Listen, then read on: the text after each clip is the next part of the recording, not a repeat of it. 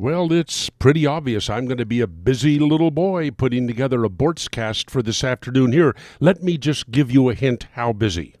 Look at some of these headlines of articles you can go on the internet and read. Venomous 2016 race slithers to a finish. Don't trust the future to President Havoc. Only one candidate is under investigation by the FBI. The Clinton campaign at Obama Justice. That's in the Wall Street Journal. Why Clinton's position is worse than Obama's in 2012 by Nate Silver. The leftover people may deliver a win for Trump.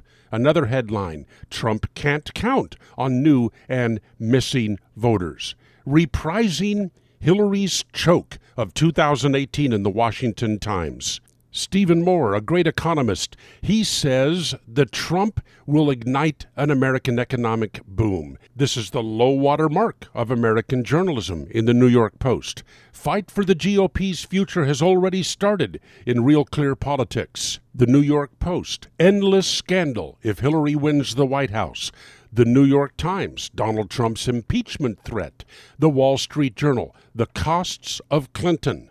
If you're a political junkie, and you should be if you care about the future of your children and grandchildren, a lot of reading to be done, a lot of things to know.